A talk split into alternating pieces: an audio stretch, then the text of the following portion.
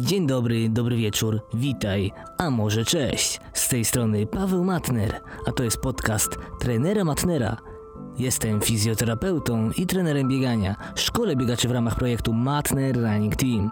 Uczę Was jak biegać w zdrowiu i bez kontuzji. Sam biegam 16 lat i nigdy nie miałem urazu sportowego. Tego samego chcę dla Ciebie.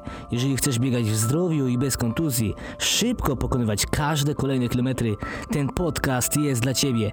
Biegajcie i bądźcie zdrowi, a w tym przypadku słuchajcie i bądźcie zdrowi. Zapraszam, Paweł Matner. No to zaczynamy. To jest pierwszy odcinek podcastu trenera Matnera, a jak pierwszy, to musimy zacząć od początku, czyli jak dobrze dobrać buty biegowe. Mówiąc o butach biegowych, mamy tutaj dużo pojęć. Supinacja, pronacja, jakieś wkładki, e, buty górskie, buty startowe, buty trailowe, buty z goreteksem, buty na asfalt, czy chociażby buty minimalistyczne i maksymalistyczne. Można się w tym wszystkim pogubić. Dodatkowo też kobiety zwracają, a nawet i mężczyźni, uwagę na kolor, więc jest tutaj dużo aspektów, które trzeba wziąć pod uwagę przy dobieraniu naszych pierwszych butów biegowych.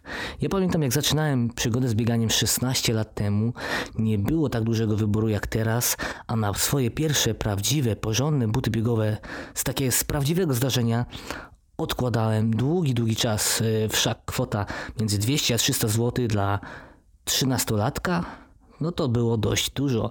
E, była wtedy tylko taka jedna firma, Bednarek Sport, która jeździła po większych zawodach lekkoatletycznych i tam można było nabyć buty z prawdziwego zdarzenia. I to były naprawdę świetne buty. Pamiętam buty marki Asics. E, jaki model dokładnie to nie wiem, ale dbałem o nie, chuchałem i dmuchałem jak tylko mogłem. E, później jako kolejny model rodzice kupili mi już flagowy, topowy model. Pamiętam na jeden z zimowych obozów kupili mi buty Asics Gel Kayano. E, no, kosztowały chyba wtedy 500 zł. Dla mnie to był szok, aż bałem się w nich biegać, a naprawdę sprawdziły się świetnie. Były bardzo z dobrą amortyzacją, dobrze przyczepne i właśnie tutaj do dobrego typu stopy dobrane. Dlatego teraz omówmy sobie typy naszej stopy. Mamy stopę oczywiście neutralną, nadmiernie pronującą i nadmiernie supinującą. W skrócie pronacja i supinacja. Aczkolwiek supinacja i pronacja to są naturalne ruchy naszej stopy podczas jej przetaczania, podczas biegu. Oczywiście jest tutaj skrócony to, bo mamy na myśli nadmierną pronację, czyli nadmierne zapadanie się stopy do wewnątrz, nadmierne zapadanie się pięty do wewnątrz, do przyśrodkowej strony, czy supinację, nadmierna, e, nadmierne to przetaczanie stopy na krawędzi zewnętrznej stopy, kiedy mamy wysokie uniesienie stopy i bardziej ta zewnętrzna część stopy e, pracuje podczas naszego biegu. Jest wiele testów, które mogą e, sprawdzić, jaki mamy typ stopy, poczynając od tych statycznych, czyli od odbicia naszej, stopy jako pieczątki na kalce papieru, czy po prostu od, pomalować farbą e, na papierze. Też łatwo to widać, jak wychodzimy spod prysznica bosymi stopami po kafelkach, e, to widać jak e, rozpościera się to nasze wysklepienie stopy. Jedni mają bardziej wyżłobione, inni bardziej takie rozlane, płaskie i to już może nam dawać pierwsze wskazówki na temat naszej stopy. Jednak badanie naszej stopy w statyce to mm, niekoniecznie może dawać obraz, jaki ma miejsce podczas dynamiki, czyli podczas biegu, a już w ogóle analizując całe nasze ciało, czyli piętę, staw kolanowy, biodro, długość kończyny i typ naszego, e, naszej techniki biegu, to może być tutaj duży miszmasz, więc e, biorąc pod uwagę dobór butów, udajmy się do fizjoterapeuty, bo patrząc tylko na odcisk naszej stopy,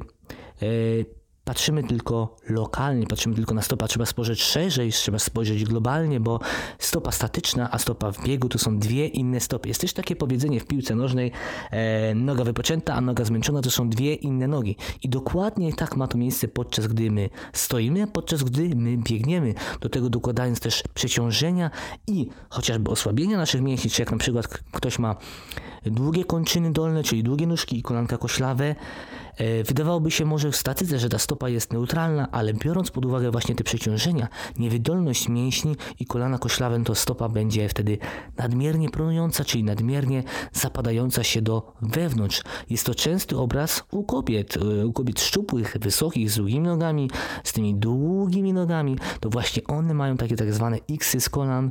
E, wiąże się to oczywiście z ich budową, z budową po prostu szerszej miednicy przygotowanej do rozrodu i wtedy te kolanka są pod postacią, te nóżki pod postacią takiego X i stopa wtedy podczas biegu zapada się do wewnątrz. Oczywiście jest tutaj wiele komponentów, które może wpływać na to, jak my przetaczamy naszą stopę, poczynając od siły mięśni stóp, od stabilizatorów, od tego, czy potrafimy odwodzić palucha, czy mamy dobrą ruchomość w stawie skokowym, to zgięcie wyprost, czyli tak zwane zgięcie grzbietowe.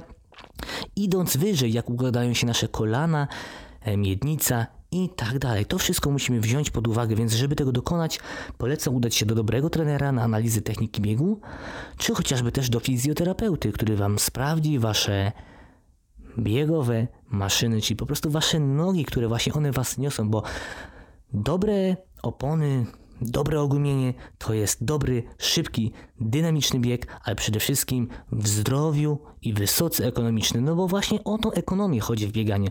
Czymże jest bieganie? Bieganie jest więc tutaj tym możliwie jak najszybszym biegiem z jak najwyższą ekonomią, ekonomią, czyli z jak najmniejszymi stratami energii, z uśmiechem na twarzy i oczywiście wiatrem we włosach. Ale żeby to robić, to nie możemy mieć tych strat energetycznych, więc musimy mieć dobre tutaj buty na nogach, czyli dobrze dobrane buty dla stopy nadmiernie pronującej bądź nadmiernie sobinującej, albo też buty neutralne. I od tego zacznijcie. Nie patrzcie na kolor, nie patrzcie na cenę, nie pytajcie na grupach na Facebooku, tylko każdy niech indywidualnie pod siebie dobierze dobrze buty dobrane.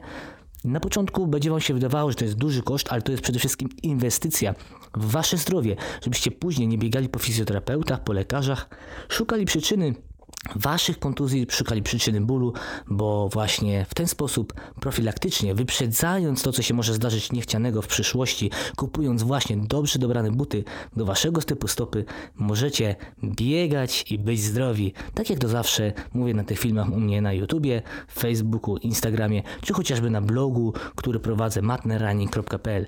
Więc Podsumowując, dobierzcie buty do waszego typu stopy, analizując całą waszą biomechanikę, nie tylko stopę w statyce, ale podczas biegu całe wasze ciało. A jeżeli już wiemy, że mamy jakieś wady naszych stóp, mamy jakieś wkładki ortopedyczne, no to wówczas stosujmy je, tak, jak najbardziej, ale z butami neutralnymi, żeby nie dochodziło do hiperkorekcji.